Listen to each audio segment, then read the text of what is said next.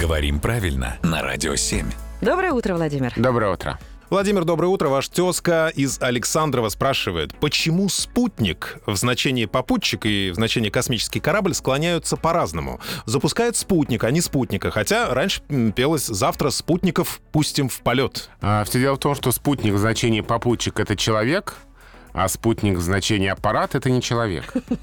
Ну да. Э, Что кажется очевидно. Есть логика, да?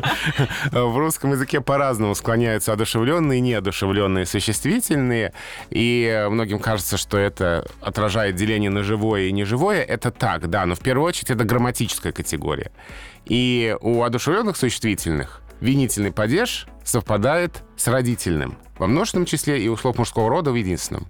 То есть э, спутник-человек вижу спутника, человека, попутчика. А у неодушевленных винительный совпадает с именительным. Вижу спутник, аппарат.